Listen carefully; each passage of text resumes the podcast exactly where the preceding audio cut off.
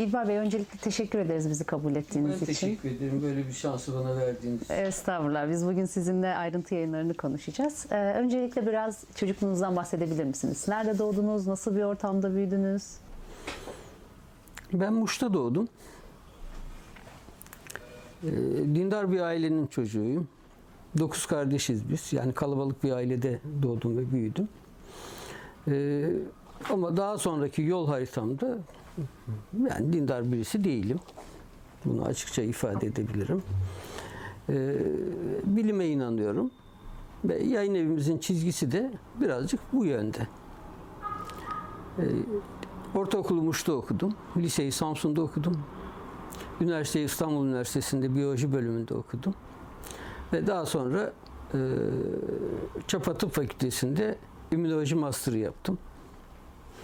Yaklaşık 27 yıl Cerrahpaşa Tıp Fakültesi'nde çalıştım. Laboratuvar yöneticisi olarak çalıştım. Sonra bu yayın evini benim kardeşim kurdu.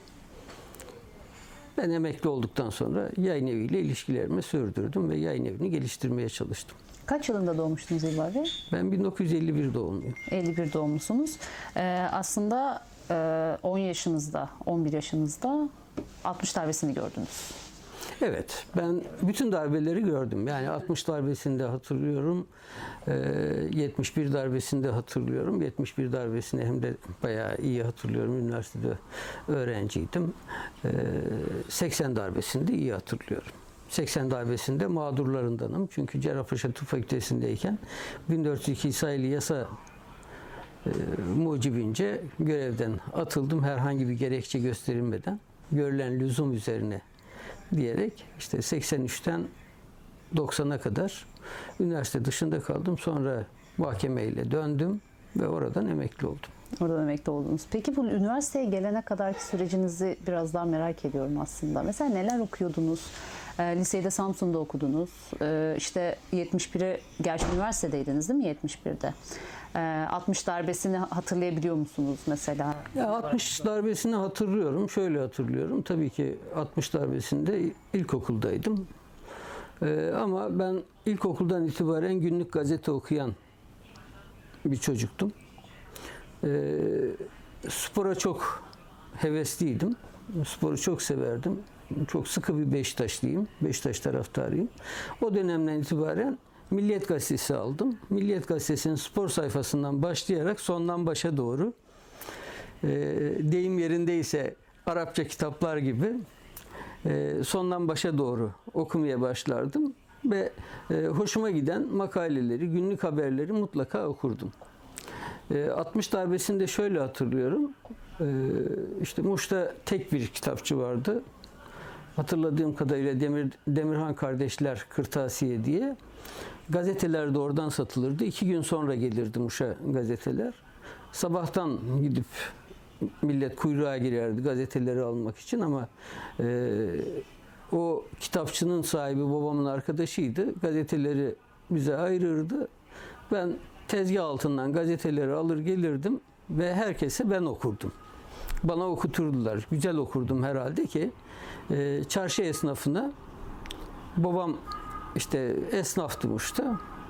Bütün çarşı esnafına gazeteleri ben okurdum. Bu da benim hoşuma giderdi. Ortaokuldayken klasikleri okumaya başladım. Mesela ilk okuduğum kitaplardan birisi Rudyard Kipling'in Korsanlarıydı, Denizcileriydi. Ben Yaşar Kemal'in İnce Mehmet'ini ortaokul 2. sınıfta okumaya başladım. Yani okumayı çok severdim. O dönemden itibaren birçok kitap okudum. Bunların arasında Muhammed Hanefi cenkleri de vardır. İşte mahalle arasında o zaman siz bilmezsiniz. Destan satıcıları vardı. 25 kuruşa satardılar. İşte Hayber Kalesi cengi işte falan diyerek bir sürü cenk kitapları satardılar. Muhammed Hanefi cenk kitaplarını. Annem ya da işte halam o kitapları alırdılar. Sonra ben onlara okurdum o kitapları. Thomas Texas okudum. Evet, dönemin şeyi ve bunlar bana bir okuma alışkanlığı kazandırdı. Liseye gittiğimde yani Muş'tan Samsun'a gittiğimde Samsun 19 Mayıs Lisesi'nden mezunum ben. O Muş'ta Ki okul sıkıntısıyla ilgili mi Samsun'a gitti? Yok. Yoksa... Babam iflas etti. Varto depremiyle birlikte babam alacaklarını tahsil edemedi. İflas etti. Babam iflas edince ben okuyamayacak duruma geldim. Yoksullaştık. Amcam beni okuttu. Yani lise 1'den itibaren lise 1'i Muş'ta okudum. Lise 2-3'ü Samsun'da okudum. Ama Samsun'a gitmek, Muş Lisesi'nden Samsun'a gitmek ciddi bir travma yarattı bende. Yani mesela bir anımdır, onu hep anlatırım. Muş'ta yani sesim de fena değildir. 50 kulağa atıyorsun, işte 2 tane türkü patlatıyorsun, müziğin on, otur diyorlar. Ben Samsun'a gittim. Saygıyla anıyorum. Türkay Sungurtekin diye bir hocamız vardı.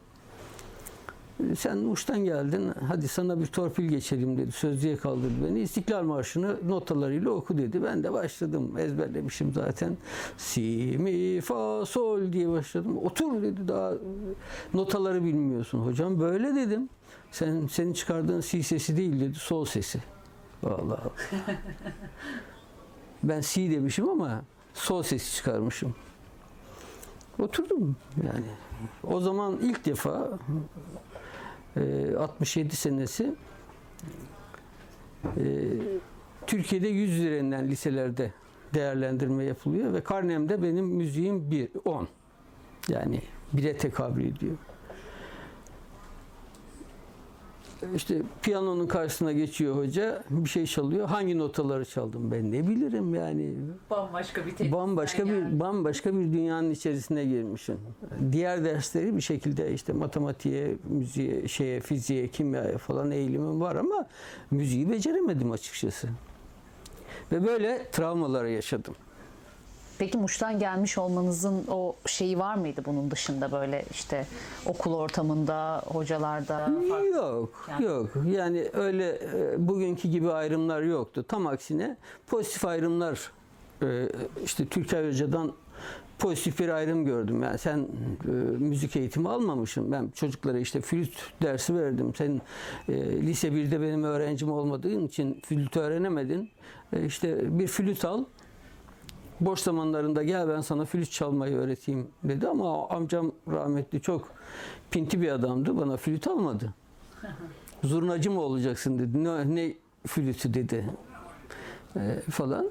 O yüzden müziğim hep böyle iki arada bir derede yürümüştür. Müzikle sıkıntım öyle oldu ama diğer derslerde çalışkan da bir öğrenciydim. Yani biraz da hırs yaptım. Diğer arkadaşlarımdan ben niye geri olayım diye. Özellikle fen derslerinde çok başarılı oldum. Çok çalışarak aradaki mesafeyi kapattım. Hocalarım da bundan hoşlandılar. Bana destek oldular. Yani hiç negatif bir ayrımcılık görmedim açıkçası. Peki lisede neler okuyordunuz okul derslerinin dışında ya da herhangi bir ideolojik grupta bulundunuz mu mesela? Vallahi lisede şöyle söyleyeyim size, şimdiki derslerimiz yoktu. Mesela bizim lisede ben fen bölümü öğrencisiydim. Samsun'a gittiğimde edebiyat seçmedim, fen seçtim. Fen bölümü öğrencisiydim ama fen bölümünde sosyoloji dersi vardı. Felsefe dersi vardı. Biz sosyoloji ve felsefe okurduk. Şimdi tabii sosyoloji hocamız da... çok abuk suratlı bir adamdı. Yani öyle çok sevimli bir adam değildi. Mesela sosyolojiyi hiç sevmezdim lisedeyken. Ama felsefeyi severdim. Mesela bir din dersi hocamız vardı. Kör Sezai dediğimiz. Din dersi seçmeli dersti. Ama ben din dersini seçmiştim Sezai Bey'den dolayı. Çünkü Sezai Bey fıkralar anlatırdı. Özellikle cinsel fıkralar anlatırdı. O dönem gençlerimde çok hoşuna giderdi cinsel fıkrayı dinlemek. Sezai Hoca'nın dersinde hemen hemen bütün sınıf biz din dersini almıştık. Öyle bir ortamda büyüdük. Zaten din dersini de almam zorunluydu. Amcam çok dindar bir adamdı. Mesela ben son sınıfta özellikle biraz daha laik düşünmeye başladım. Okuduğum kitaplar nedeniyle daha klasikleri okumaya başladım. Tolstoy okumaya başladım. Dostoyevski okumaya başladım. İşte Victor Hugo okumaya başladım. Yani çok okuyan birisi olarak biraz daha farklı düşünmeye başladım ama teravih namazlarını da kaçıramazdım. Amcam zorla beni teravihe götürürdü. Buradan anlıyoruz, amcanız o zaman, amcanızın yanında kalıyordunuz. Tabii ki, tabii ki. Amcam beni okuttu orada. Amcamın yanında kalıyorum ve amcamın o baskısıyla zorunlu olarak teravih namazı, 5 vakit namaz kılıyordum. Sıkıysa en azından Ramazan'da kılıyordum. Sıkıysa kılma. Kolundan tutup teravihe götürüyor. Sıkıysa gitme. Ya dersin var, mazeret değil. Gelince ders çalışırsın gibi. Ama diğer taraftan da o dönem insanlar Ay'a gidiyordu. Astronomiye çok meraklıydım ben. Fiziğe çok meraklıydım. Milliyet Gazetesi özellikle astronomiyle ilgili, astronotlarla ilgili bir yarışma düzenlemişti. O yarışmada ben futbol topu kazandım. Sorulan bütün soruları cevaplamıştım. Futbola meraklı olan biri olarak? Yani hem futbola meraklıyım hem de aynı zamanda astronomiye meraklıyım. Sorulan bütün soruları cevapladım ve bana bir futbol topu gönderdiler. Okulda da havam 1500'dü. Muş'tan gelmeme rağmen lise 2'de de okulun bilgi yarışmasındaki fen grubunun sözcüleri arasındaydım. Günlük gazete takip etmem, günlük gazetelere hakim olmam, bilime meraklı olmam nedeniyle de o ekibin içerisinde yer aldım. Yani bir ayrım söz konusu olmadı. Sonra üniversiteye zaten İstanbul Üniversitesi. Yani İstanbul Üniversitesi'ne geldim. Dediğim gibi yani yoksul bir öğrenciydim. Aynı dönemde ben fizik okumak istiyordum açıkçası. Kaç yılında geldiniz bu arada? Bölüyorum ama. İstanbul'a 1967'de geldik. Ama Darıca'ya geldik. Yani İstanbul'un içerisinde 68'de geldik. Gebze Darıca'daydık ilk gelişimizde. Orada işte bir mandıra aldı babam. Mandıracılık yaptık. O da ayrı bir maceradır. Ama İstanbul'a gelişim 68'dir. Üniversiteyle tanışmam. Ben fizik okumak istiyordum. ODTÜ fizik. O zaman ODTÜ'nün sınavları farklıydı. İstanbul Teknik Üniversitesi ve ODTÜ'nün sınavları daha klasikti. Yani test usulü değil. Klasik sınavlar yapardılar. Ben ODTÜ fiziği kazandım ama param yetmediği için elektroniği kazanmıştım. Ama Ankara'da nasıl okuyacağım, yoksul bir öğrenciyim, kimse bana rehber olmaz falan diye. Hani gece bir bölüm seçeyim, hem gündüz çalışırım hem okurum şeyle. Biyolojiyi de çok seviyordum. Biyoloji bölümünü seçtim. Hem de gece bölümüydü. İşte gündüz iş bulursam. Ne kadar inşaatlarda işçilik yaptım, ütücülük yaptım. Bir sürü işçilik yaptım yani. Şu Gülhan'da ütücülük yaptım, konfeksiyoncularda çalıştım vesaire. İşte iş bulabildikçe, bunda sürekli olmuyor çünkü o zamanki gündelik işlerde 6'ya 7'ye kadar çalıştırıyorlar. Akşam 5'te dersin başlıyor. Sen 4.30'da çıkıyorsun. Millete diyelim ki 10-15 lirayı yevmiye veriyorsalar sana 10 lira veriyorlar ve onun da posasını çıkarana kadar seni çalıştırıyorlar. Çalışamıyorsun, işte sıkıntı oluyor. Ama para çıkarmak için kimi zaman inşaatlarda işçilik yaptım. Yani hemen hemen her işe girdim, çıktım. Bunun bana kattığı çok şey vardır. Hemen hemen her işi yaparım. Evimdeki elektriğinden tutun da duvar tamirine, işte tesisat tamirine kadar her iş. O dönemde edindiğim yeteneklerle ya da el beceriyle bu işlerin üstesinden gelmeye çalışıyorum. Kendi çocuklarımla da, 2 tane kızım var. Özellikle büyük kızım da benim yaptığım her işi yapar. Yani kocasının elinden gelmez bu işler ama o oturur, elektrik tamir eder, işte matkapla duvar deler vesaire. Öyle yetişmeye çalıştık. O tarzımı çocuklarımda da sürdürdüm diyebilirim.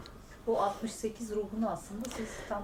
Evet, yani onun da ruhu. Yani 68 ruhu birazcık da emek yoğun olmak, emeğe saygı duymakla ilgili bir şeydir 68. Biz onu iliklerimize kadar hissettik. Ben biraz da yoksul bir öğrenci olduğum için çoğu zaman yemek yiyecek paramız bile yoktu. Ama arkadaşlarımız kendi aramızda topladığımız paralarla kendi karnımızı doyururduk. Herkes eşit. Eğer bir simit alacak paramız varsa o simiti 9 arkadaştık, 9'a bölerdik.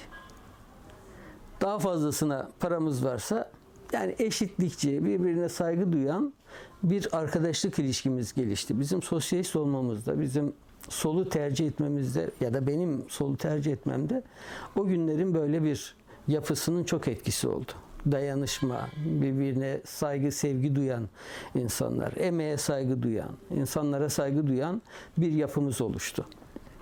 Peki o 68 kuşağını biraz daha detaylandırabilir misiniz? Yani o oranın, o etkinin sizi bugüne getirdiği yollar neydi? Yani çünkü bir sonrasında 71'i de göreceğiz.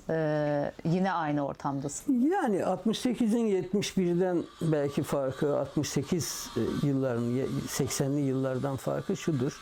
68 yıl bir önceki kuşağı nasıl söyleyeceğimi bilemiyorum ama cumhuriyetçi bir kuşaktır. Şey değildir yani solla tanıştığı için kendi değerleriyle solu uyuşturmaya çalıştığı, buluşturmaya çalıştığı bir kuşaktır. Yani biz bir taraftan işte ben ortaokuldayken bayrak mitingleri yapardık biz. Kıbrıs Türktür, Türk kalacaktır, Rumlar ittir, it kalacaktır sloganlarıyla yürüyen bir kuşaktık. Bir taraftan böyle milliyetçi duygularımız vardı. Sokakları böyle, o Kıbrıs olayları, 63 Kıbrıs olayları sırasında böyle sloganlar atardık. Öğretmenlerimiz bize attırdılar Muş'ta ve sokakları böyle parsellerdik. Muş diyorum bakın, bugünkü Muş'la kıyaslayacak olursanız daha Türkçü, daha milliyetçi. Şimdi daha başka türlü bir milliyetçilik orada var. Böyle yetiştik. Onu solla buluşturmaya çalıştık. Bir yanımızla Atatürkçüydük. İşte Kurtuluş Savaşı'nı, işte emperyalizme karşı savaşı, ülkemizi işgal etmeye çalışanlara karşı kendi ulus direncimizi ortaya koyacak bir anlayışı sergilemeye çalışıyorduk ve oradan solu keşfetmeye başladık. En azından benim öyküm öyleydi. Oradan işte emeğin sömürüsünü, insanların kendi emeğine yabancılaşmasını, işte kazandığı, ürettiğiyle kazandığı arasındaki uçurumu, bir kazanırken başkasına 10 kazandırdığını, 50 kazandırdığını, 100 kazandırdığını gören bir çizgiyi keşfettik. Bu çizgi aynı zamanda işte ben o zaman Samsun'daydım. Tütün kentiydi o zaman Samsun. Bir tarafta tütün fabrikaları vardı, öbür tarafta tütün üreticileri vardı. Bizim evimizin önünde de birisinin tütün tarlası vardı. Tütün çok lanet bir bitkidir. Sabahın köründe kalkacaksınız, onun üst yapraklarını koparacaksınız. Elleriniz simsiyah olur, zifir gibi yapışır. Oradaki işçilerin çektiği eziyetleri bir taraftan görüyorsunuz. Aldıkları parayı görüyorsunuz. Öbür tarafta işte fabrikalara gidiyor. Fabrikada çalışan işçileri görüyorsunuz. Sonra satılan sigarayı görüyorsunuz. Bir paket sigaraya bir hafta çalışan insanları görüyorsunuz. Hani demin dediniz ya siz nasıl solcu oldunuz diye. İşte solcu olmamın öyküsü de böyledir. Yani insanların kendi emeklerin, kendi ellerinin yarılmasıyla kendi emeğine yabancılaşmasının serüvenini görüyorsunuz. Ve bu serüven sizi bir şekilde kaçınılmaz olarak sola taşıyor. Aslında sokağa götürüyorsunuz. Yani sokak öyle, yaşadığınız öyle. Ben bir tarafta işte 65-66'ya kadar çocukluğum çok varsıl bir ortamda geçti. Yani Muş'ta ilk bisiklete herhalde ben binmişimdir. İlk futbol topu benimdi. Oradan liseye geldiğimde işte bir flüt alacak param yoktu. Amcam zengin bir adamdı. İstese bana alırdı ama amcamın eline bakıp ya amca bana flüt al diyebilecek bir yere gelmedim. Çünkü kendi çocuklarına da aynı davranıyordu. Sadece her sabah uyanır 25 kuruş gazete parası alırdım. Onu da uyanır istersem alırdım. Yani başucuma uyanmasam 25 kuruş bırakmazdı. Bütün bunlar tabii bizi bir yere taşıdı diyebilirim. Peki üniversitede bir örgütlenme içerisinde miydiniz? Yani bir yani ilk yıllar içerisinde zaten bizim ilk yıllar doğrusunu isterseniz yani ben 68'den sonra üniversiteye girdim. 69'dan sonra girdim yani 69 mezunuyum liseden. 69'da üniversiteye girdim. 69'da üniversiteye girdiğimde tabii ki bir takım rafine görüşlerim vardı ama işte Anadolu'dan gelen, işte Muş'ta yoğrulmuş birisi olarak çekingendim. Yani öyle topluluklara girmeye biraz çekingen, korkak, uzaktan izleyici bir pozisyondaydım. Tercihim vardı tabii. Sol örgütlere, sol yapıya sempatim vardı. Ama bunu o yapıların içerisine girerek taşlandırmadım. Bir de gece bölümünde okuyordum. Dediğim gibi gündüz çalışıyordum. İşte okula gidişimde zaten saat 5'ten sonra gidiyorsunuz. Alelacele laboratuvarlara giriyorsunuz. Alelacele derslere giriyorsunuz. Bütün bunlardan birazcık geç haberdar oldum. 70'ten sonra bir tercihim oldu. Yani siyasi tercihlerimi 70'ten sonra yaptım. 70'ten sonra da zaten olaylar başka bir yere, başka bir yörüngeye doğru gitti. Ve zaten darbe oldu. Zaten üzerine darbe oldu, evet. Bu Devrimci Yol Örgütü üyesi olmaktan Cerrahpaşa'daki göreviniz size son veriyorlar. Yani oradan herhalde dava açılıyor. Bunun üniversiteden bir bağlantısı var mıydı herhangi bir? Ya üniversitede de ben THKPC sempatizanıydım. Yani Mahir Çayan ve grubunun sempatizanıydım ama onlarla çok direkt bir ilişkim yoktu. Bir sempatizan düzeyinde. Sonuçta işte o dönem arkadaşlarım site yurdunda kalıyordu. Ben Ok Meydan'da bir evde kalıyordum.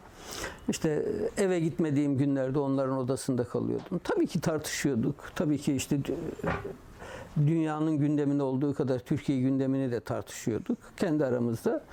Siyasi tercihlerimiz vardı ama bir örgüt üyesi olacak düzeyde değil. Evimde işte mümkün olduğu kadar çok kitap okuyan bir insandım. Ben o zaman 345 lira kredi alıyordum. Bunun 100 lirasını kitaba verirdim.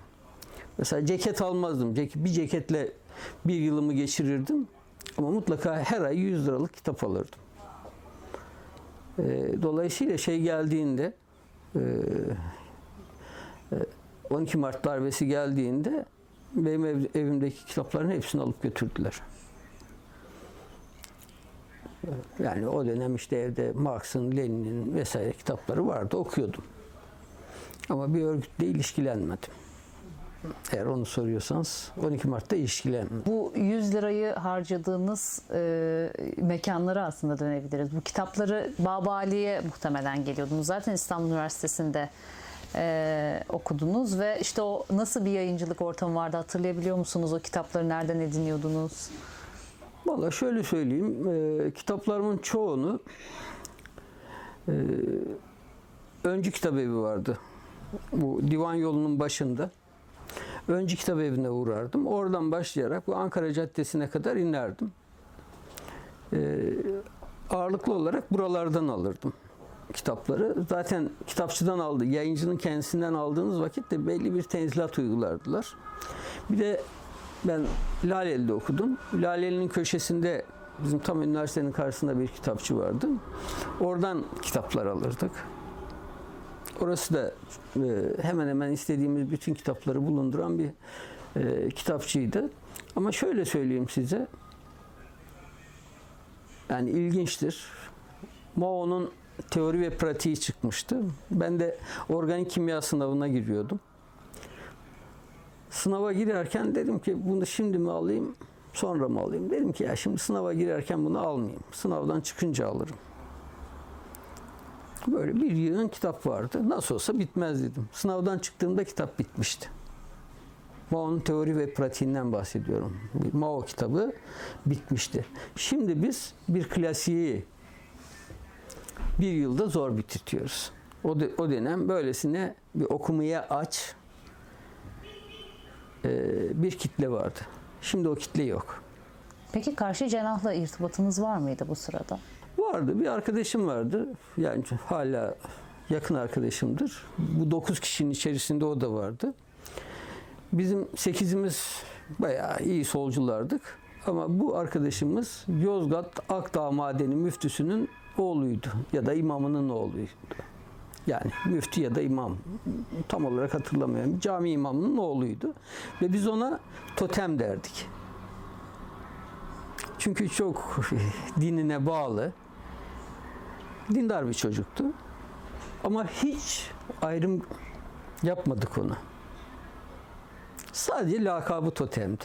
Ama gittiğimiz her yere onu da götürürdük ve çok severdik onu. Daha sonra profesör oldu Bursa'da. Uludağ Üniversitesi Tıp Fakültesi Fizyoloji bölümünde profesördü. Çok sevdiğimiz bir arkadaşımızdı. O bizi severdi, biz onu severdik. Hala çok severim onu. Teşekkürler. Peki sonra biyoloji üniversitede devam ettiniz görevinize. Yayıncılık öncesi uzun bir yıl var değil mi? 27 yıl dediniz yanlış hatırlamıyorsam. Vallahi 1978'de Cerrahpaşa'ya girdim. 78'den 2003'e kadar Cerrahpaşa'da çalıştım. Tabii 7 yılını ara verdik. Ama o 7 yıl bana göre benim tercihim değil. Ben 7 yılda orada çalıştım diye kendimi sayıyorum. Zaten mahkemeyi kazandığımda geçmiş maaşlarımı da aldım.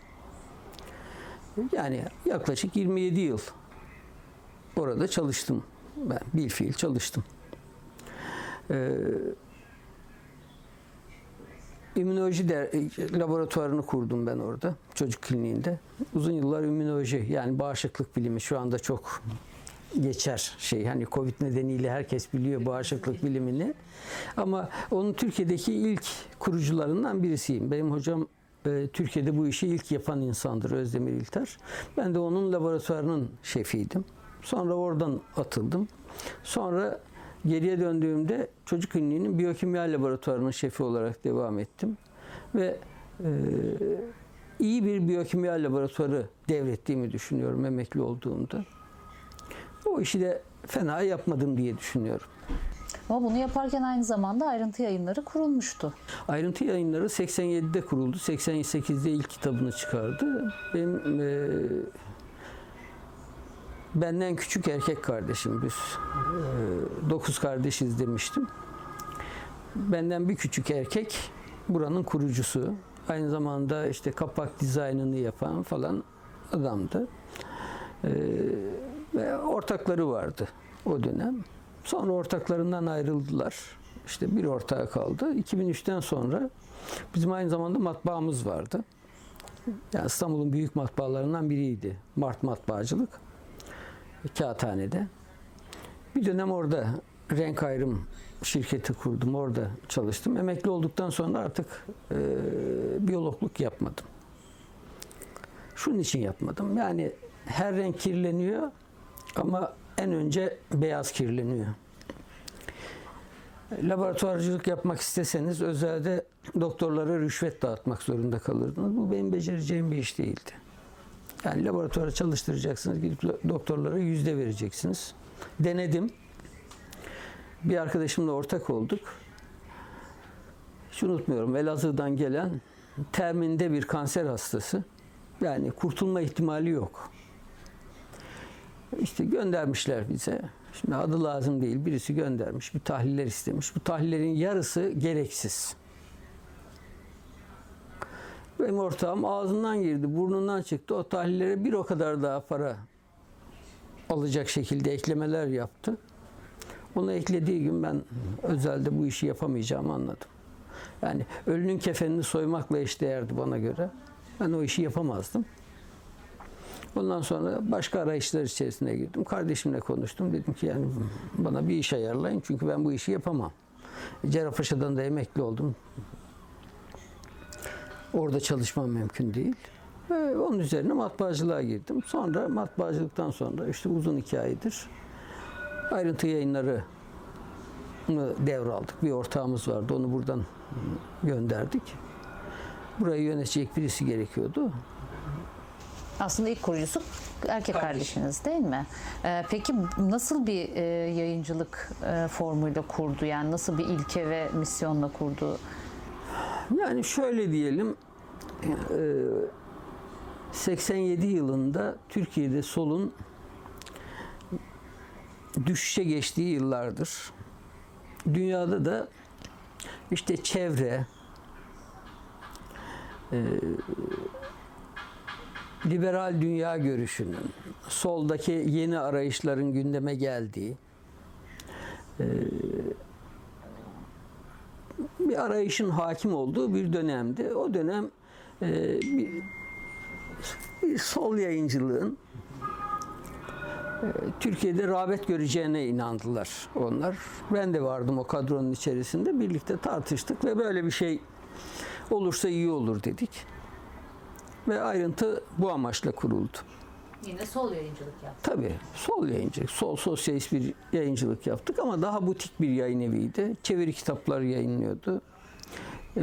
Telif kitap hemen hemen hiç yayınlamıyordu. 2007'ye kadar herhangi bir telif kitap yayınlamadı.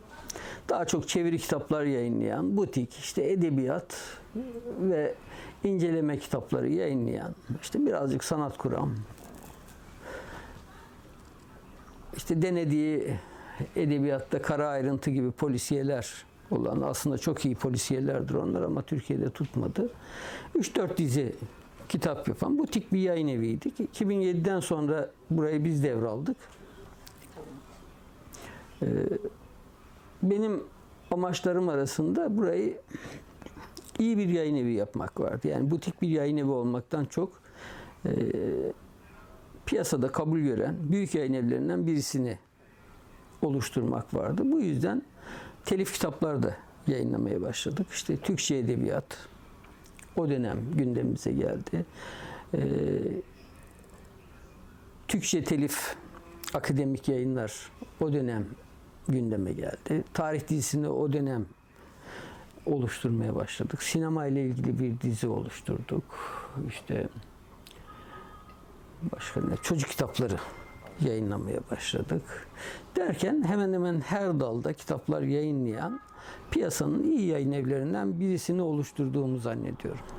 Evet. Peki isminin var mı hikayesi ayrıntılı? Valla bir sürü isim vardı o zaman gündemde. Bunlar arasında işte Ayrıntı öne çıktı. Şu an aklımda değil. İtaki vardı herhalde. İsimlerden birisi İtaki'ydi. Daha sonra bir başka arkadaşımız onu yaptı. Ayrıntı vardı. Ayrıntıyı, hani ayrıntılar önemlidir mottosuyla birlikte Ayrıntı Yayınevi öne çıktı.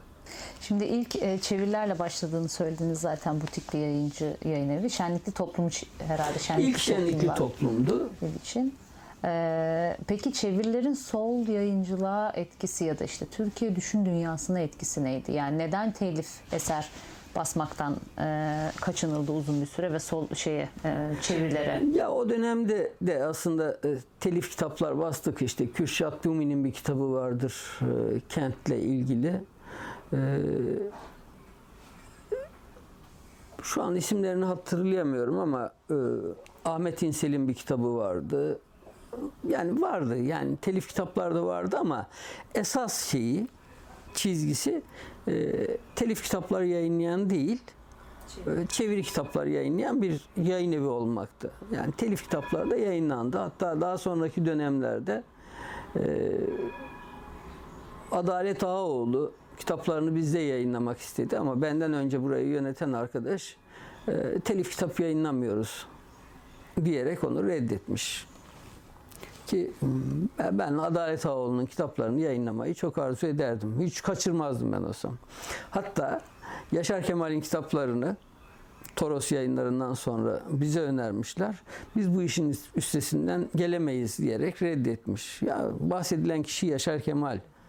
Senin matbaan var. Türkiye'nin en iyi matbaalarından birisi var. Yani bu işin üstesinden nasıl gelelim? Vizyon eksikliği diye değerlendirmek lazım.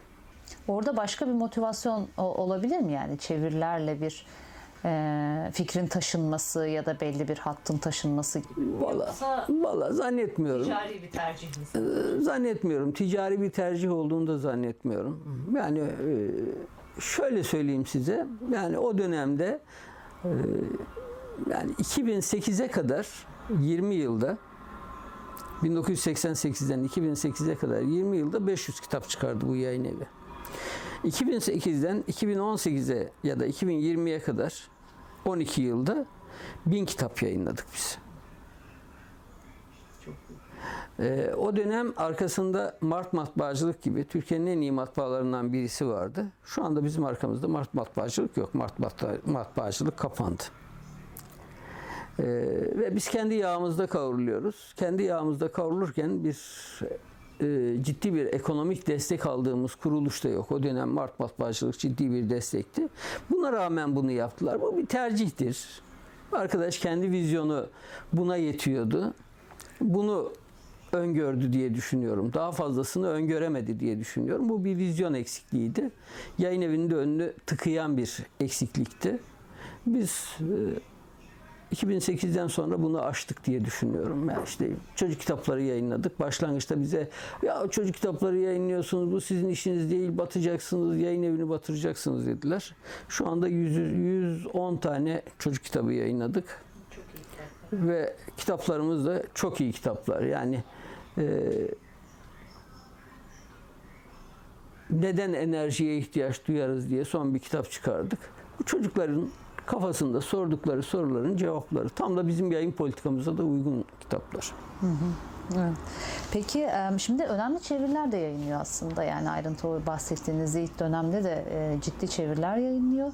Çevirilerin telif eserlere bir olumlu ya da olumsuz bir etkisi var mı? Yani sol yayıncılık ile bahsinden değerlendirirseniz. Vallahi aslında çok büyük etkisinin olması gerekir diye düşünüyorum ama bu etkiyi biz kullanamadık. Açıkçası. Şimdi bizimle aynı kulvarda, aynı dönemde başlayan iki yayın evi daha var. İşte Metis ve İletişim Yayınları. Metis'le biz altlı üstlüydük daha önceki yerimizde. Onlar da bizim arkadaşlarımız. Bunu mesela iletişim çok iyi kullandı. İletişim akademi ile yayın evi ilişkisini dört dörtlük kullandı ve onu geliştirdi. Yani yayınladığı çeviri kitapları telifle de destekleyerek yayın evini büyüttü. Nispeten Metis de öyledir. Bu konuda bir sınıfta kaldık. Biz hep çeviri ayağını tuttuk. Bunu daha sonra Skola diye bir dizi yaptık. Orada gidermeye çalıştık ama biz geç kalmıştık. Bir, akademi paylaşılmıştı. Akademide benim çok ilişkilerim var, arkadaşlarım var ama kamuoyuna bunu yansıtamadık. Yansıtmak başka bir şey. Dolayısıyla o yayın evlerinin arkasında kaldık. Bunu itiraf etmekte hiçbir sakınca yok. Şimdi geriden gelip onları yakalamaya çalışıyoruz ama avantajımızı kaybettik. Arada ciddi bir mesafe var. Uzun mesafe koşucuları dirençlidir ama mesafeyi kapatacak kadar da süratli değillerdir. Bunun sıkıntısını yaşıyoruz. Zamansal olarak ispatlanmış bir şey de var diğer yayınlarda. Tabii. Yani onlar kendilerini bir okuyucu kitlesi edinmişler, kendilerini ispatlamışlar. Biz şimdi rüştümüzü ispat etmeye çalışıyoruz açıkçası. Yani şimdi ayrıntı yayınlarını biz tabii sol yayıncılık içerisinde değerlendiriyoruz ki siz de zaten bunu vurguluyorsunuz. Yani bununla ilgili çok net bir çizgisi var. İşte çevirilerle başlamış, daha sonra telif eserlere de dönmüş bir yayın evi. Mesela en başlarda sol ve anarşist sol belki de biraz çeviriler varken şimdi bir ara böyle İhvan Safa, işte muhabbetimizin en başında da yapmıştık. Risaleleri de çeviriyorsunuz. O nasıl bir geçiş? Yani baktığınızda o çizginin dışına çıkan bir şey. İşte şeyi de Mevlana'yı da çevirdiğinizi söylediniz vesaire. Bu hangi çizgiye oturuyor yayın? Vallahi bu aslında söylediğim çizgiye ters bir şey değil. Biz İhvan Safa Risalelerini çıkarırken, daha doğrusu İdea diye bir diziyi çıkarırken şöyle düşündük. İnananlar neye inandığını bilsin, inanmayanlar neye inanmadıklarını öğrensinler istedik. Mottomuz buydu. Yani ben 5 vakit namaz kılıyorum. Kul huvallahu ehad. Allah birdir, ondan başka tapacak yoktur. Niye? Niye Allah'a inanıyorsun sorusunu sormasını istedik insanların. Elbette ki kafalarında bunun cevabı vardır. Ama bu cevabı imam söyledi, hoca söyledi diye değil. Kendi benliğiyle, inancıyla pekiştirsin diye bir düşüncemiz vardı. Bu dizi bu düşünceye hitap eder.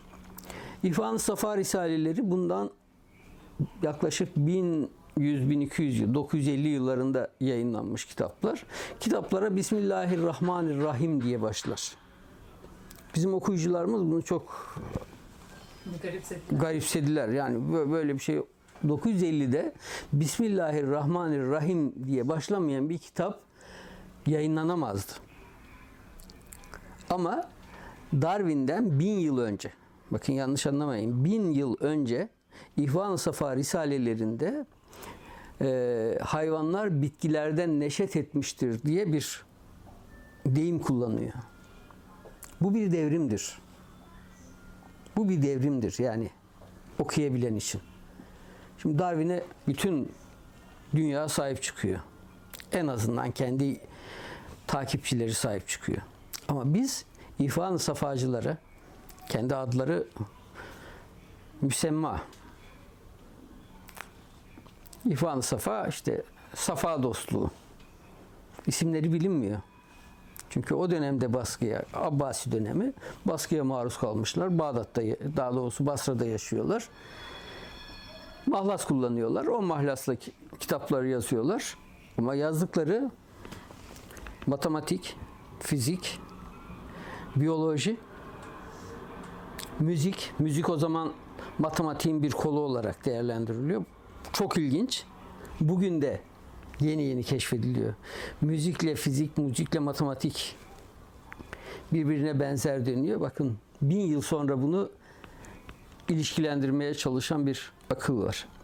Onları biz görmezden gelemeyiz. Bir. İkincisi, o dönem yaşanan kavgaları, işte Gazali, İbn Sina, İbn Rüşd şeyini, Gazalicilerin ağzından insanlar öğrenmesin. Bir de İbn Rüşd'cülerin, İbn Sinacıların ağzından öğrensinler. Kavganın iki yönü var. Bir yönünü zaten herkes biliyor. Gazali'nin ağzından ya da Gazaliciler bu işi yaygın bir şekilde anlatıyorlar. Bir de İbn Rüşd'ün ağzından, bir de İbn Sina'nın ağzından duyun. O dönem neler oluyor, neler bitiyor bunu duyun. Biz daha çok pozitivist bir anlayışla bu kitapları yayınlamaya başladık. Bu sadece İslam alemi için değil. Mesela Bloch'un Hristiyanlıkta Ateizmini yayınladık. Hristiyanlıkta Ateizm kitabı ağırlıklı olarak Hristiyanlık tarihini anlatır. Mesela şeyi anlatır, Musa'nın Mısır'dan ayrılıp Filistin'e gelene kadar geçirdiği evrimi anlatır. Buradaki şey de Tevrat'tan ve İncil'den alıntılarla gösterilir. Çok zor bir kitaptır. 3 yılda çevrildi bu kitap. Bunu insanların bilmesine ihtiyaç var. Yani demin siz söylediniz ya, araştırdık. Buna inanmayabilirler. Ama bu belgelere ulaşmak zorunda insanlar. Eğer araştıracaksalar bunları da eline alsınlar, okusunlar. İlle de buna rağbet gösterecekler anlamında değil. Ama bunlar da var. Yayıncı olarak da bizim görevimiz bu. Bunlar da varı okuyucularımıza göstermek zorundayız. Mesela ilk görev olarak aslında sol yayın yaptığınızı söylediniz ama İhvan-ı Safa ve işte atıyorum İbn Rüşd basmak gibi şeylerde yani bu yolda mesela belirlediğiniz kitle tam olarak yani bunun okuyucusu olarak, alıcısı olarak bir kitleyi belirliyor musunuz? Çünkü tabii ki. Belirlediğinizde sol bir kitleyi belirliyor. Bu dili aslında sola anlatmak mı? Tabii ki. Ya? Tabii ki. Şimdi bizim solcu arkadaşlarımızın birçoğu şunu söyler. Hatta ateist arkadaşlarımızın, ben ateistim. Niye ateistsin? Sorusunun cevabı muğlak bir cevaptır. Ben bilime inanırım. Hangi bilime inanıyorsunuz? Yani bizim solculuğumuz soru soran, cevap arayan, o cevapları irdeleyen, o cevapla yetinmeyen bir solculuktur. Yani ben kafamda bir şey belirledim, o doğrudur. Bunun o zaman şeyden farkı yok, imandan farkı yok. Oysa ki bizim inancımızda her şeyin sorgulanması lazım. Soru sorun, Cevap alın. O cevapla yetinmeyin, yeni sorular sorun. Bizim anlayışımız bu. Bu anlayışta da bizim İhvan-ı Safa yayınlamamızın hiçbir sakıncası yok. Özellikle de sol kesim açısından bir şey yok. Öğrenin. Demin dedim ya size. İnanmayanlar neden inanmadıklarını sorgulasınlar. İnananlar da neden inandıklarını sorgulasınlar. Yani sorgulamadan bu işi yürütmeyin. İbn-i Rüşd, İbn-i Gazali arasındaki kavga aradan 1000 yıl geçmiş. Niye bugünkü insanları ilgilendiriyor? Bugün o serüven nereye gelmiş? Bugün hani mütedeyyin kesimin bir kısmı İbn Sina'yı karşısında görmüyor. İbn Sina'ya da sahip çıkıyor. Ama İbn Sina'nın yaşadığı dönemde Gazali her bir parçasını bir dağdan toplayacak kadar parçalara ayırmak lazım diyor İbn Sina için. Küffardır diyor. Bugün demiyoruz bunu. En azından benim tanıdığım bir sürü insan demiyor. Diyenler var mıdır? Vardır mutlaka. Bunu sorgulasınlar istedik. Peki bu seri ya da bu veçedeki kitaplar şu an devam ediyor mu? Devam ediyor. Ediyor mu? Şu an 30 küsür kitap çıkardık. Bir 30 tane daha gündemimizde var. Mesela yakında İbn-i Rüşd'ü çıkaracağız. Harika. Peki böyle yayıncı olarak yani Ayrıntı Yayınları'nın kırmızı çizgisi şudur, biz şunu yapmayız dediğiniz bir şey var mı? Demin söylediğim cevapta bu gizli. Yani soru sormayan, biat eden bir yayıncılık anlayışını benimsemiyoruz. Hep sorgulayan, soru soran, cevap arayan bir yayın çizgisi izlemeye çalışıyoruz. Bunun dışında biat eden bir yapıyı biz hiçbir zaman kabullenmedik, kabullenmeyeceğiz. Ama şunu söyleyeyim yani klasik deyince hep Batı'yı algılayan bir şeyden de yana değilim. Ben Feridüddin Attar'da yayınlarım, Apoliner'de yayınlarım. Mevlana'yı bilmiyorsanız, Baki'yi bilmiyorsanız, Fuzuli'yi bilmiyorsanız, Nazım Hikmet'i anlayamazsınız. Çünkü Nazım Hikmet'i besleyen o şiir anlayışı. O şiirden yola çıkarak Nazım Hikmet oluyor. Ya da Yahya Kemal oluyor. Bu bir serüven. Edebi bir serüven. Bu serüvenin ayak izlerini takip ederken bir dönemi ya çölde geçmiştir onu anlatmasak da olur demeye hakkınız yok. Yahut da bu suda geçmiştir, izler kaybolmuştur demeye hakkınız yok. Bu oradan başladıysa başladığı yerden itibaren sürdüreceksiniz. Biz Feridüddin Attar'ı da yayınlayacağız. Fuzuli'yi de yayınlayacağız. Nefi'yi de yayınlayacağız. Nedim'i de, Baki'yi de yayınlayacağız. Yunus Emre'yi de yayınlayacağız. Başkalarını da yayınlayacağız. Yani bizim anlayışımızda şu yok. Yani biz sosyalistiz, sadece Batı'yı yayınlarız. Hayır, sosyalistler de öyle değil. Tam aksine. Bu dünyaya ilişkin her şey bizi ilgilendiriyor. Özellikle de sömürüyle ilgili her şey bizi ilgilendiriyor. Yayın çizgimiz bu. Peki sol yayıncılar, diğer bütün sol yayıncılar içerisinde Ayrıntıyı nereye konumlandırıyorsunuz? Çünkü 80 sonrası bir yayın evi ve işte sol yayıncılık içerisinde de 80 sonrası ciddi bir hattı aslında gösteriyor. Ve çok ciddi sol yayınlar yapan önemli yayın evleri de var. Hani hepimizin bildiği gibi. Ayrıntı bunlar içerisinde nereye oturuyor? Farkı ya da benzerlikleri nedir? Bunu benim söylemem çok doğru olur mu bilmiyorum ama şimdi bu ülkenin geçmişinden bu yana bakarsanız May Yayınları diye bir yayın çizgisi var. Türkiye'de edebiyat dünyası May Yayınları'na ve Mehmet Ali Yalçın'a çok şey borçludur. Burada onu rahmetli anlıyorum. Gerçekten bizim yayın dünyasının duayenidir. Aynı şekilde Cem Yayınları, aynı şekilde ne bileyim bir dizi yayın evi ismi sayabilirim size. Bunlar olmadan biz olamazdık. Bunlar bir bakıma bakarsanız sol yayıncıdır.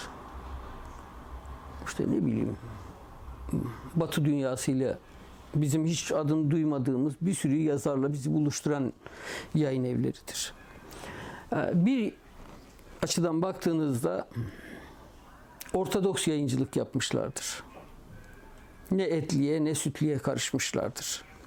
Ama eğer bir serüvenden bahsedeceksek onlar bizim deyim yerindeyse domino taşlarımız. Biz o taşlardan itibaren ekleyerek buraya geldik. Tabii bu serüven içerisinde sol yayınları gibi işin felsefesini güden yayın evleri var. Burada Muzaffer Erdoğan'ı, İlhan Erdoğan'ı saygıyla anıyorum. Yani onların yaptıkları Türkiye Sol Hareketi'nde olmazsa olmaz bir yere taşımıştır Türkiye Sol Hareketi'ni. Ama eksikleri de vardır. Çevirilerde eksiklikler vardır. Biz bugün onu görüyoruz. İşte 1844 el yazmalarını bastılar. Normalde orijinali 800 sayfa olan bir kitabı 300 sayfaya sığdırdılar. Ama iyi ki yapmışlar. Yanlış da yapsalar, eksik de yapsalar onlar bizim kilometre taşlarımız. Onlar olmasaydı biz olmazdık. Onun için saygıyla anıyorum.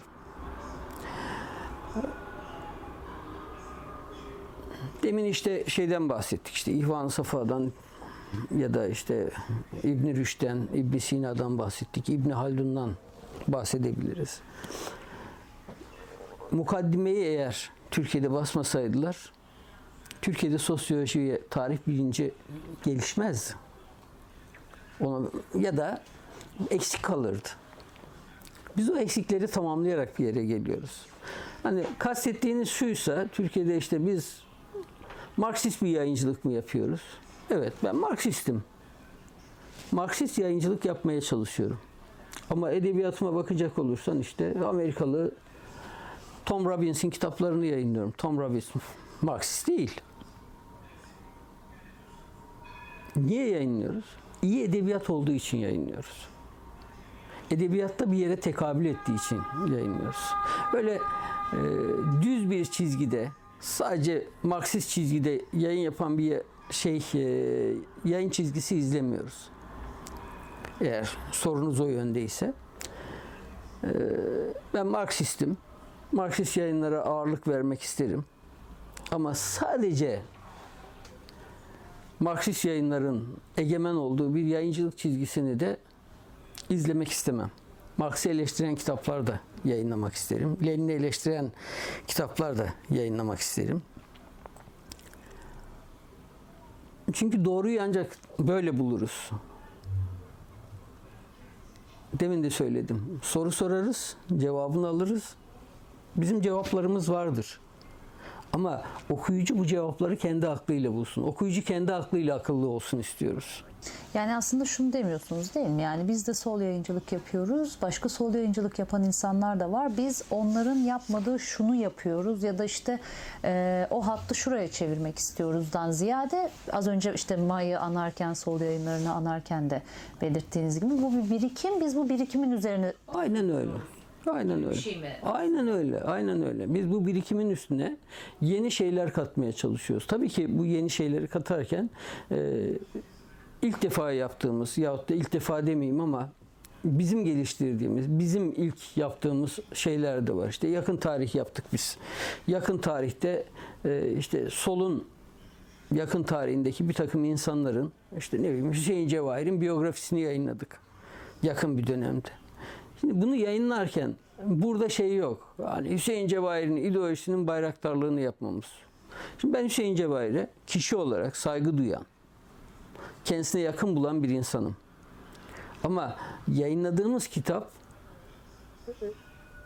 körü körüne Hüseyin Cevahir propagandası yapan bir kitap değil. Hüseyin Cevahir'i her yönüyle anlatan bir kitap. Bu sağcısı da bunu okuyup Hüseyin Cevahir hakkında bilgi edinmek istiyorsa en iyi kitap hangisidir dediğinde sağcı da buna başvuracak, solcusu da başvuracak. Bu başvuru ve kaynak kitap olacak bir kitap olacak. Biz buna dikkat ediyoruz. Ortak yapmıştık aslında yani. Yani mottomuz bu. Yani propagandif kitaplar yayınlamıyoruz. Herkese bilgi servis ediyoruz. Herkes bunun içerisinden kendine uygun olanını bulup çıkarır. Soru sorar yahut da soru sormaz, eleştirir, o ayrı bir şey. Ama yan çizgimiz özelinde bu diye düşünüyorum. Şimdi Türkiye'deki yayıncılık hikayesine baktığımızda şu an hala devam eden köklü yayın evlerinin bir kısmı 80 sonrasında açılmış. 80 öncesinden neşet eden yayın evleri de var. İşte bahsettiğiniz gibi Cem Yayınları, iletişim belki sayabiliriz birikim şeyinden, hikayesinden. İşte Tekin var vesaire. Şimdi bu 80 önemli bir çizgi. Bu her cenah için aslında çok önemli bir kırılma noktası. Yayıncılık tarihi içerisinde 80'i nasıl bir yere oturtturuyorsunuz ve genel olarak bir yayıncılık seyri hikayesi, öyküsü çıkarmak isteseniz nasıl bir şey anlatırsınız? 80 önemli, şundan önemli. Yani işte demin sol yayınlarından bahsettik. Şimdi sol yayınlarının ortaklarından birisi, kurucu ortaklarından birisi İlhan Erdost 80'de işkenceyle öldürülüyor. Hiçbir suçu, günahı yok. Tek günahı yayıncı olması. Böyle bir şiddete maruz kalmasının tek nedeni var, yayıncı olması. Sol yayıncılık yapmış olması. Bu bir insanın öldürülmesi için gerekçe değil.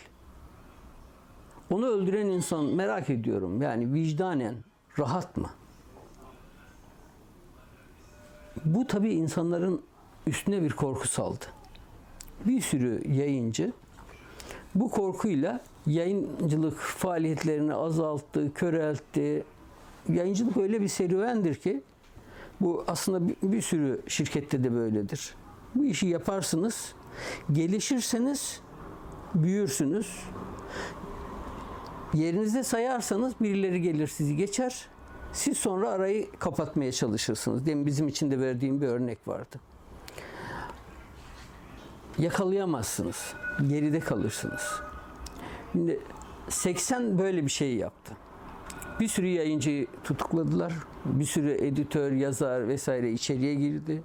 Yazı yazmaktan, yayınlamaktan, yayınlarına sahip çıkmaktan imtina ettiler. İnsanlar yüzlerce yıl yazı yazdıkları için yüzlerce yıla mahkum oldular. Bu insanların cesaretini kırdı. 80 aynı zamanda solun üzerinden geçen bir silindirdir. Solcu olmanın günah sayıldığı, suç sayıldığı bir dönem. Yani korku son derece doğal bir tepki. İnsanlar korktular bir dönem. Sonra solculuk aynı zamanda da Türkiye'de bir cesaret işidir. Cesaretlerini topladılar. 85 sonrası yeniden atağa geçtiler. O dönemde çok iyi yayın evleri vardı. İşte Alan Yayıncılık gibi. Alan'dan şu anda bahsedemiyorsunuz. Oysa ki Alan, bugün Ayrıntı neyse 80'li yıllarda Alan Yayıncılık oydu. Önü çok açık, çok parlak bir yayın eviydi. Belge öyleydi. Bugün Belge körelmiş bir yayın evi konumunda. Daha başka isimler de sayabilirim. Bilim Sosyalizm yayınları vardı, işte Sosyal Yayınları vardı. Bir sürü yayın evi vardı. Bunların bir kısmının müellifleri tutuklandı. Mahkum oldular. Bir kısmı yurt dışına gitti falan. Yayıncılık Türkiye'de cesaret isteyen bir meslek haline geldi. Dolayısıyla yapamadılar. Sonra yenileri bayrağı devraldılar. Bizim gibi işte 87'den sonra biz bayrağı devraldık. İşte yeni bir yayıncılık anlayışı geliştirmeye çalıştık. O dönem yaptığımız yayıncılık anlayışını giderek değiştirerek biz 2008'den sonra o günkü yayın anlayışımızı tamamen değiştirdiğimizi düşünerek bir yere geldik. Bu böyledir zaten. Yani bir şey yaparsınız, demin söylediğim gibi. Sorular sorarsınız, aldığınız cevaplar sizi tatmin etmez. Kendi serüveninizi başlatırsınız. Bir yere gelir, benden sonra diyelim ki benim kızım da benim yaptıklarımı beğenmeyecek. Diyecek ki ya babam yaptığı bu şeyler doğru değil, yayın evini bu yöne çevireyim diyecek. Bu da çok doğal diye düşünüyorum. Bu 2008'den sonra yayın politikamızı değiştirdiğiniz dediğiniz şey bu çeviri ve telif eserler meselesi mi yine? Hem o hem yayın çizgimizde postmodern bir yapılanma vardı. Hem siyasi olarak yayın çizgimize postmodernizm egemendi. O çizgiyi değiştirdik. Daha Marksist.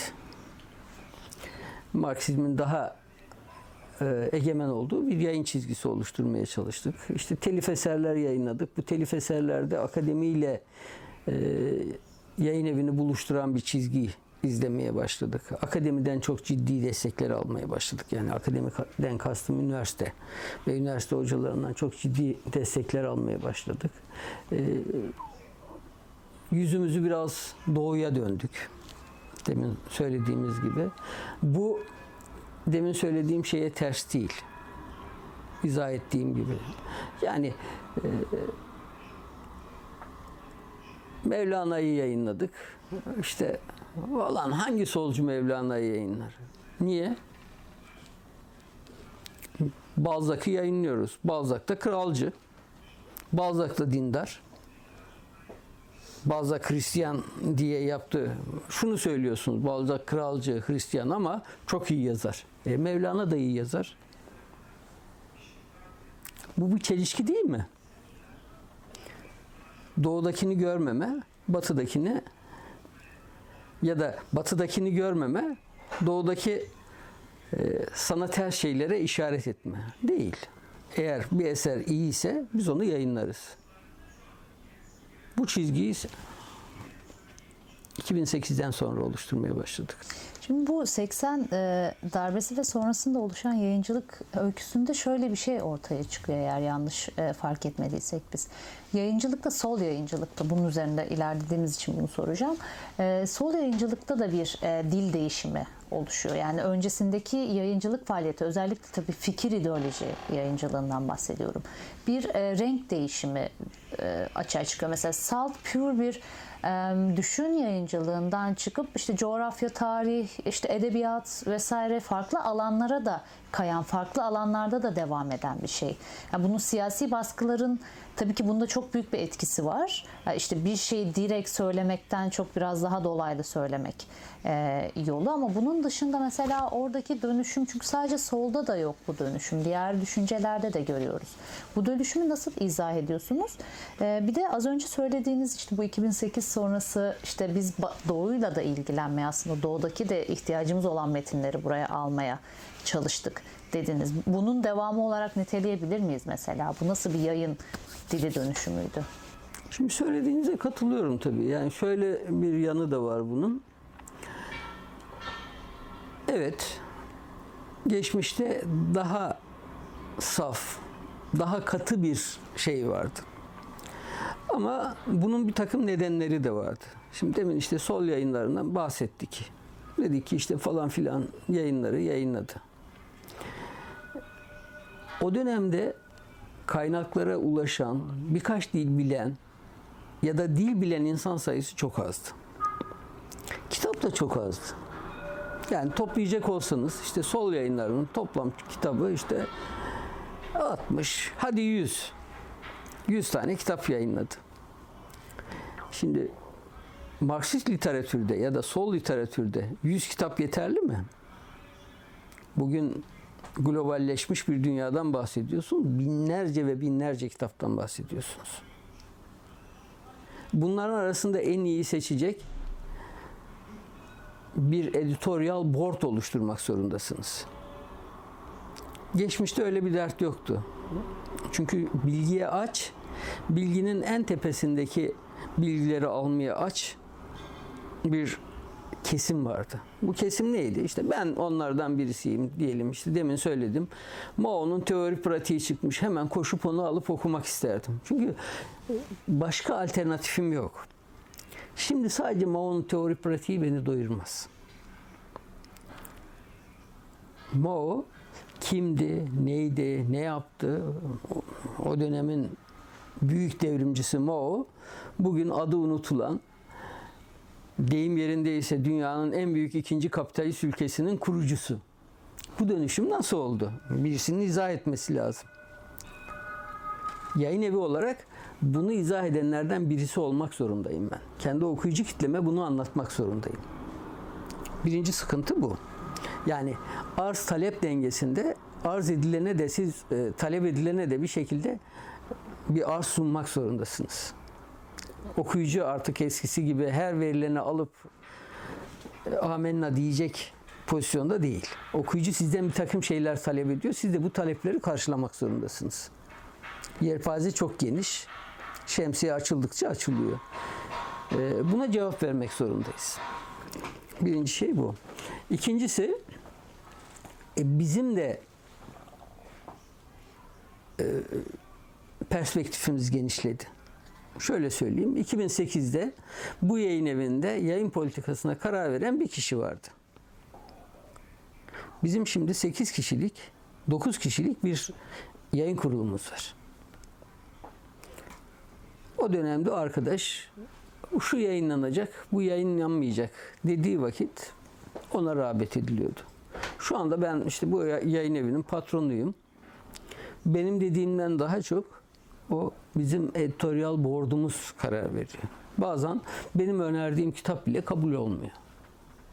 Ben buranın sahibiyim şeyi yok. Bizde her şey demokrat. Benim de bir oyum var. Diğer arkadaşların da bir oyu var. Daha demokratik bir şekilde karar veriyoruz.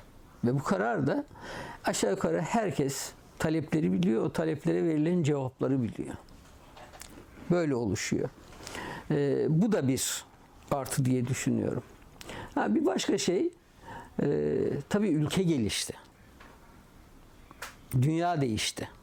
Yani dünyada artık nerede ne olduğunu eskisi gibi değil. Yani eskide Amerika'da ne oluyor, işte Rusya'da ne oluyor anlatıldığı kadarıyla biliyorduk. Şimdi gidiyorsunuz internete, bir sürü şeyi görebiliyorsunuz. Biz görmesek bile cin gibi öğrenciler var vallahi. Bizim okuyucularımız var. Diyor ki siz şurada şunu yazmışsınız, kitabın orijinaline baktım hiç de öyle anlatmıyor. Bu yakışıyor mu size diyor. Hemen toparlanıyorsunuz. Bunun şeyi ne oluyor, size etkisi ne oluyor? Diyorsunuz ki daha ciddi bir şekilde redakte edelim kitapları. Okuyucumuz küllütmüyor. Artık eskiden çeviriden gelen kitabı yayınlıyorduk. Şimdi öyle değil. Çeviriden geliyor, bir redaktöre veriyoruz. Redaktörden geliyor, editör tekrar gözden geçiriyor. Ondan sonra tekrar bir son okumaya veriyoruz. 3-4 aşamadan geçtikten sonra kitabı getiriyoruz. Yani biz de artık ayağımızı denk almaya başladık. Daha doğru dürüst şeyler yapmaya başlıyoruz. Bu da belli bir anlamda kaliteyi getiriyor. Düşüncenizi yeniden check etmenizi sağlıyor. Siz de okuyorsunuz. Okudukça siz de gelişiyorsunuz. Ben şöyle söyleyeyim. Ben 70 yaşındayım. Yani ayda en az 6 kitap okuyorum. Daha önce ayda 10, 11, 12 kitap okuduğum vardı ama şu anda da yayın evinde bulunduğum dönemde en az 6 kitap okuyorum. Buna zorunluyum. Yani beni buna zorluyorlar. Okuyucularım da. Ben almıyorum. Sağ olun. Yani bilmiyorum sorunuza cevap verdim mi? Evet aslında çok güzel oldu. Çünkü biz genelde bu soruyu şöyle soruyoruz. İşte yayın evlerinin okuyucuyu şekillendirme, dönüştürme hikayesi nedir diye soruyoruz. Siz aslında okuyucunun da yayın evini başka biçimlerde olumlu ya da olumsuz bir şekilde dönüştürdünüz. Daha ziyade olumlu tabii ki ifade ettiniz. Bu çok karşılıklı bir etkileşim. Yani öyle olması gerektiğine inanıyorum. Yani biz okuyucuyu bu serüvenin dışında tutmaya çalışırsak kısır bir döngüye gireriz diye düşünüyorum. Okuyucu bu serüvenin bir parçası. Biz tabii sonuçta ticaret yapıyoruz. Yaptığımız ticarette de işte kitap yayınlıyoruz. Bu kitap satılırsa biz ticari olarak başarılıyız. Yani özünde işte kapitalist bir sistem. Bu sistem içerisinde başka bir sponsorluğunuz yok. Ya da kimse sizi sübvanse etmiyor. Kitap yayınlamak için o kitapların satması lazım. Bir geri dönüşümünün olması lazım. Bu geri dönüşümü sağlayan kişi de sizin okuyucularınız. Eğer okuyucu beğenmezse, o dönüşümde okuyucuya bir yer vermezseniz siz hayatiyetinizi sürdüremezsiniz. Onun için mutlaka ona dayanmak zorundasınız. Eğer bir kitle oluşturursanız, bizim aşağı yukarı her kitabımızı alan 400 kişilik bir kitlemiz var. Yani kemik bir okuyucu kitlemiz var. Biz bunun 400 civarında, 400-500 civarında olduğunu düşünüyoruz. 400-500 bir yayın evi için iyi bir rakamdır. Her kitabımız aşağı yukarı 400-500 satıyor. İşte birisiyle konuşuyorsunuz, adam diyor ki, mesela biraz önce bir akademisyen arkadaşımla konuştum. Diyor ki ya ben zaten sizin kitaplarınızı çok beğeniyorum, takip ediyorum falan kitaplarınız benim başucu kitabım falan. Bizim de hoşumuza gidiyor. Herkesin hoşuna giden bir şeydir bu. Yani diyorsunuz ki bak işte ülkenin önde gelen akademisyenlerinden birinin baş köşesinde bizim kitabımız var. Bu motive edici bir şey. Bunu sağlamalıyız. Eğer bunu sağlıyorsanız başarılısınızdır diye düşünüyorum. Evet. Şimdi bu 90'lardan sonra yayıncılık biraz daha sektör aslında işte sermayenin de daha fazla içine girdiği bir hal aldı. Bugün de hala belirleyici pozisyonda olan önemli büyük yayın evleri var. İşte arkasında banka ya da holding sermayesinin olduğu yayın evleri. Siz bunların zaten çok dışındasınız. Daha sivil bir yayıncılık yapıyorsunuz. Bunun yayıncılık dünyasına etkisi nedir bu? Büyük sermayenin yayın yapmasının işte diğer küçük yayıncılığa nasıl bir etkisi var? Şimdi şöyle söyleyeyim. Karamazov kardeşler çıkarıyorsunuz. Bunun bir edebi değeri var. Yani Dostoyevski yayınlıyorsunuz. Türk okuyucusu Karamazov kardeşleri okuyacak. Siz 1000 sayfalık bir kitap bu. Ya da işte 1200-1300 sayfalık bir kitap. Belli bir masrafa giriyorsunuz ve bunu yapıyorsunuz. Bunun bir nominal değeri var. Ama öte taraftan bunu işte A Bankası'nın yayın evi yayınlıyor. Sen bunu atıyorum 60 liraya satıyorsun. A Bankası'nın yayın evi diyor ki ben 30 liraya satıyorum. Şimdi düşünüyorsunuz siz onu 30 liraya mal etmiyorsunuz. Ama kötü rekabetle o onu 30 liraya satıyor. Ve piyasada en çok satan kitap. En iyi çeviri olduğu için, en iyi o sunduğu için değil, en ucuza sattığı için haksız bir rekabetle bunu 30 liraya satabiliyor. Bir kere devletin burada müdahale etmesi lazım. Yani bu kitap kaça mal oluyor? Ben vaktiyle bir tomografi merkezinin müdürlüğünü yapıyordum. SSK bir tomografiye bir fiyat veriyordu. İşte akciğer tomografisini eğer SSK'lı bir hastaya yaparsanız atıyorum 30 lira veriyordu o röntgen için ilgili kuruluşa. İlgili kuruluşta kar etmek için tomografi kesitler halinde işte 8 milimetrelik ya da 10 milimetrelik kesitler halinde akciğeri tarar. Akciğerde bir tümör arayacaksınız. Eğer tümör 2 milimetre ise siz 10 milimetrelik kesit alırsanız onu görme şansınız yok. Ama 1 milimetrelik kesit yaparsanız atıyorum 50 şutlama yapmanız lazım. Ama 30 liralık yapacaksanız 6 şutlamayla tabir caizse geçiştireceksiniz. Nitekim öyle yapıyordular. Ben bunu gittim şeye anlattım. SSK bölge müdürüne anlattım. Dedim ki siz yanlış yapıyorsunuz. Şutlamayı hesap edin. Bir tüp kaç şutlama yapıyor? Yani birim maliyeti hesap edin. Onun üzerine bir para koyun. Biz de o fiyata yapalım. Doğru iş yapalım. Siz de deyin ki bir akciğer taraması için asgari 50 şutlama yapacaksınız. 50 şutlamanın altındakini kabul etmiyorum diyeceksiniz ki bir standart koyalım. Akıllı bir adam vardı orada. Kabul etti. Dedi ki tamam bunun standartını ben araştıracağım size söyleyeceğim. Araştırdı. Kendi uzmanlarına danıştı falan. Biz 30 dedik. Onlar 20 dediler.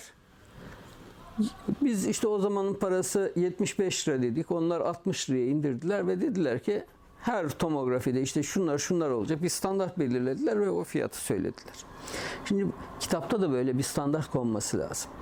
Bunun bir denetleyicisi? Bunun bir Kültür Bakanlığı'nın bunu denetlemesi lazım. Birincisi o. İkincisi ben banka yayın evlerinin olmasına karşı değilim.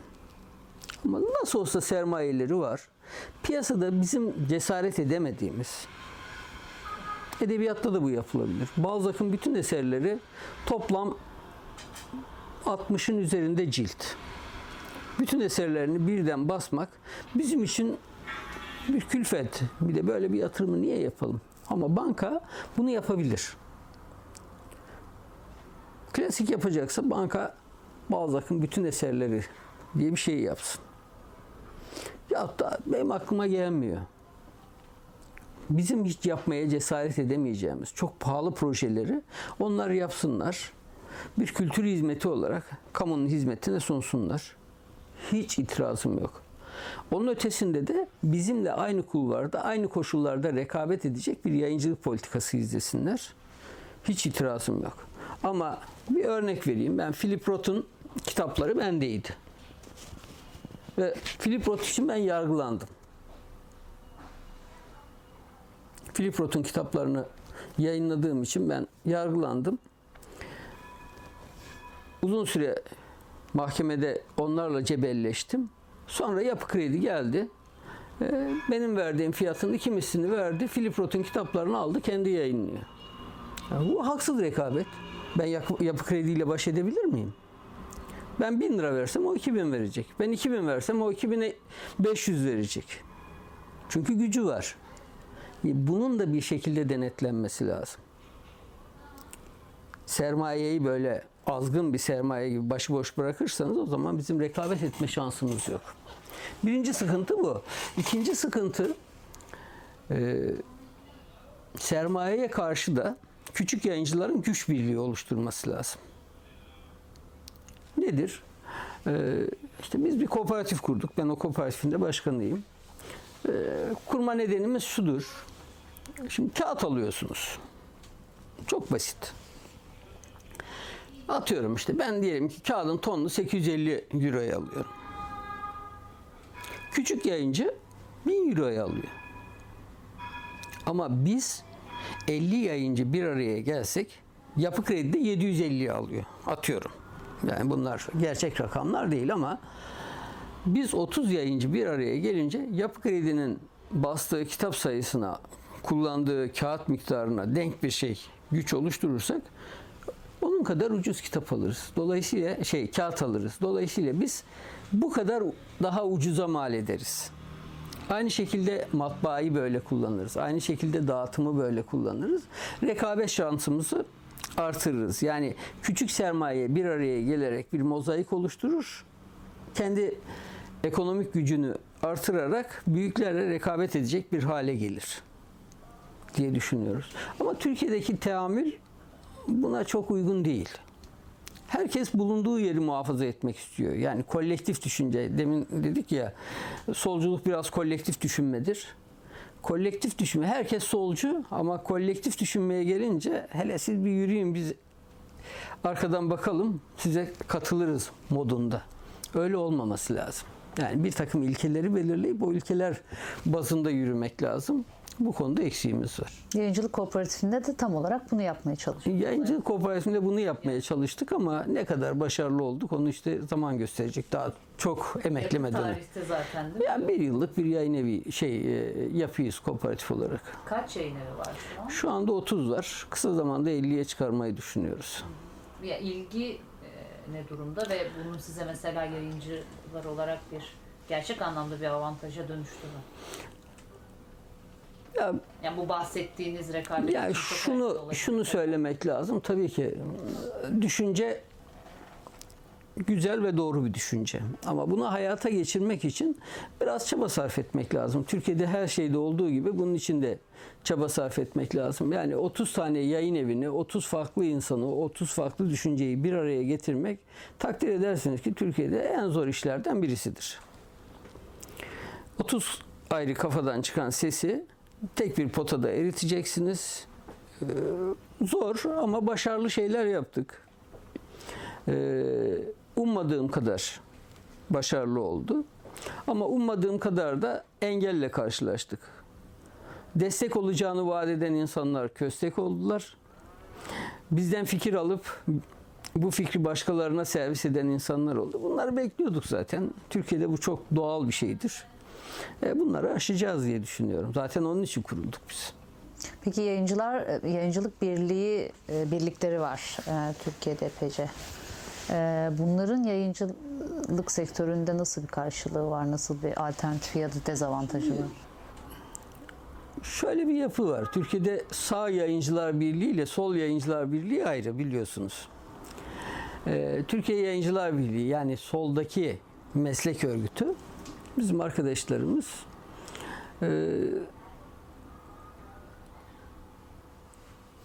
bir sürü sorumuzun yanıtını farklı bir şekilde veriyorlar. Yani bizim gibi vermiyorlar açıkçası. Bizim beklentilerimize uygun davranmıyorlar. Bu da çok doğal. Çünkü bizim bakış açımız farklı, onların bakış açıları farklı. Ama şunu söyleyebilirim.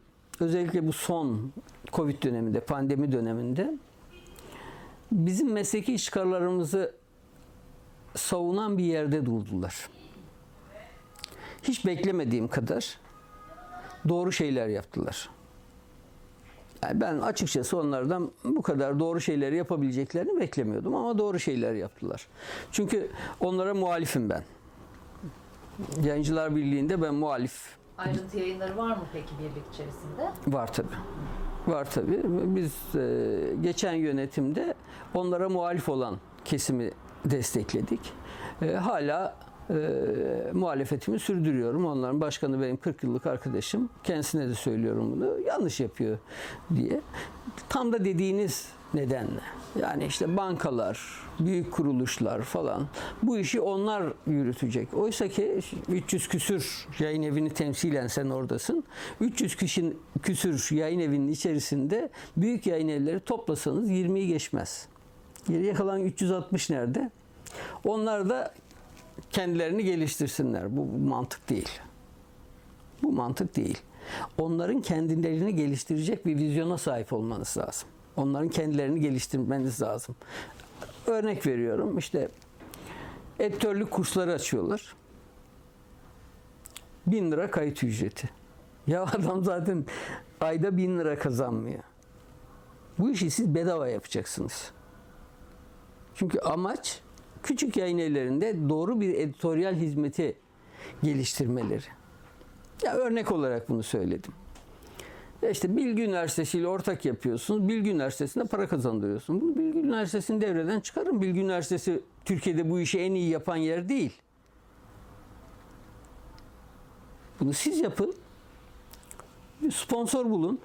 Ki bulabilirler çok rahat. Bulmalarına da gerek yok. Zaten paraları var. Bu işi yapın. Ya da cüzi bir ücretle yapın. İnsanların ödeyebileceği bir ücretle yapın. Onları yetiştirin. Biz kooperatifte bunu yapmaya çalışacağız. Kooperatifin bu tip işlerine de olacak. Evet. Yani. Yaybir var. Yani meslek örgütü olarak Yaybir var. Yaybir çok doğru şeyler yapıyor. Korsan yayıncılığa karşı çok ciddi mücadele ediyor. Bu yıl özellikle o arkadaşlarımı ben yürekten kutluyorum. Son olarak Ankara'da çok büyük bir depoyu bastılar. Korsan yayıncılık yapan bir depoyu bastılar.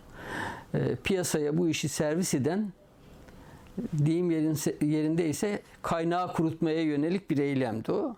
Kutluyorum. Yani bu tür şeylerde biz meslek birliklerimizin yanındayız.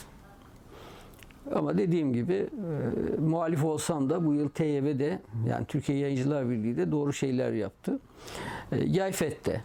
Yayfet her iki cenahın ortak bir federasyonudur. Yaybir'in ve Türk Yaybir'in. Orada da güzel şeyler yapılıyor. Yani şimdi onun başında bir sağcı arkadaşımız var diye kalkıp onların yaptığı güzel şeyleri karalamak doğru bir şey değil.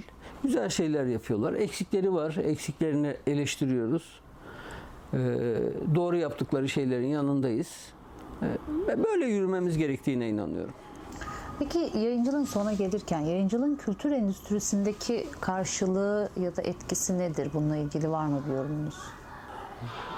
Vallahi tam rakamları bilmiyorum ama 8 milyar dolar mı? TYB'nin verdiği bir rakam, yanlış olabilir. Çok ciddi bir endüstriyi temsil ediyor yayıncılık Türkiye'de. Bunun yan kollarında düşünürseniz matbaacılığı besliyor bu, dağıtımcılığı besliyor, kitapçıları besliyor. Çok ciddi bir ekonomik karşılığı var bunun. Bu ekonomik karşılığın tam karşılığını almış bir yerde durmuyoruz biz. Daha doğru bir yerde durmamız gerekirken, deyim yerindeyse bu biraz da bizden kaynaklı bir şey. Kendi sorunlarımıza sahip çıkan bir yerde durmuyoruz. Bu işin denetimini de, yönetimini de tek elden yaptığımızda, demin söylediğiniz gibi işte bir kitabı birisi 30 liraya satıyor, aynı kitabı birisi 60 liraya satıyorsa bunu bizim denetlememiz lazım. Bunu eğer devlete bırakırsanız bu sefer devlet yanlış yaptı, işte hükümet yanlış yaptı. Bu hükümetin yapacağı bir şey değil. Siz kendiniz yapın, otokontrolü doğru yaparsanız bu sansür olmaz.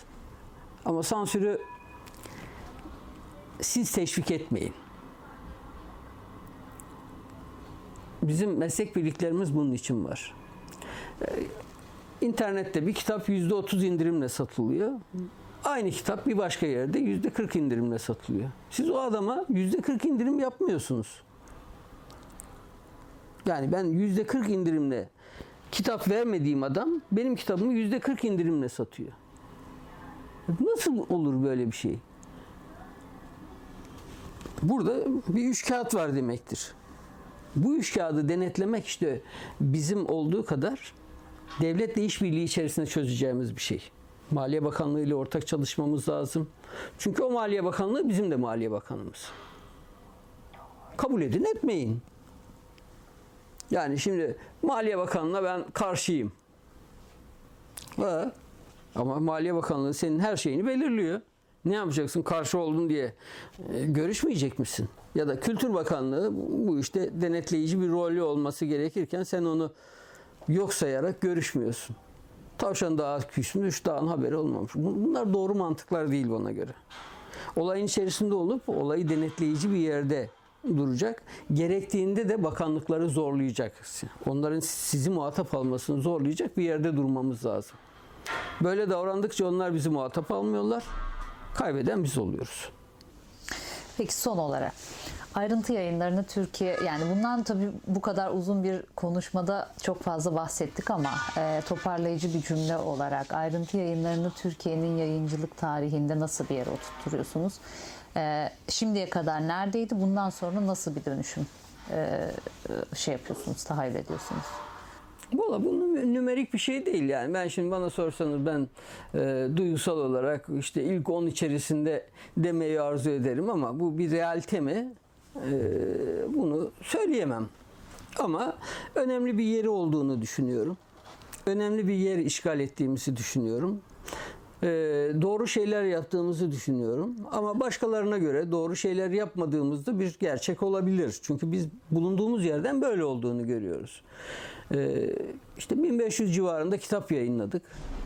Bu yayıncılık çerçevesi açısından baktığınızda doğru bir yerde olduğumuzun bir göstergesi. Bunun içerisinde çok önemli kitaplar var. Yayınlayacağımız çok önemli kitaplar var. Bunu yapmaya çalışıyoruz. Eğer böyle değerlendirirseniz evet, Türkiye yayıncılık tarihi içerisinde Ayrıntı'nın da önemli bir yeri var diyebiliriz ama bunu böyle nümerik bir şekilde ilk 10 içerisinde falan bir yarışmacı mantıkla değerlendirmenin çok da doğru olduğunu düşünmüyorum. Tabii o gerçekçi de olmaz zaten. Olmaz tabii. Yedik bağlamında değerlendirme. Ama biz doğru şeyler yaptığımızı düşünüyoruz. Yani serüvenimize bakacak olursanız bizim serüvenimiz geçmişimizin hem öz eleştirisi hem de onun devamlılığı şeklindedir. Biz onu devam ediyoruz ama eleştirdiğimiz noktada oradan aldığımız derslerle başka bir kulvar da açarak devam etmeye çalışıyoruz. Bu tam da bizim yapmayı istediğimiz şey diye düşünüyorum. Peki. Çok teşekkür ediyoruz İlber Bey. Gerçekten çok kapsamlı, keyifli bir görüşme oldu. Tekrar teşekkür ederim. Ben teşekkür ederim. Sağ olun.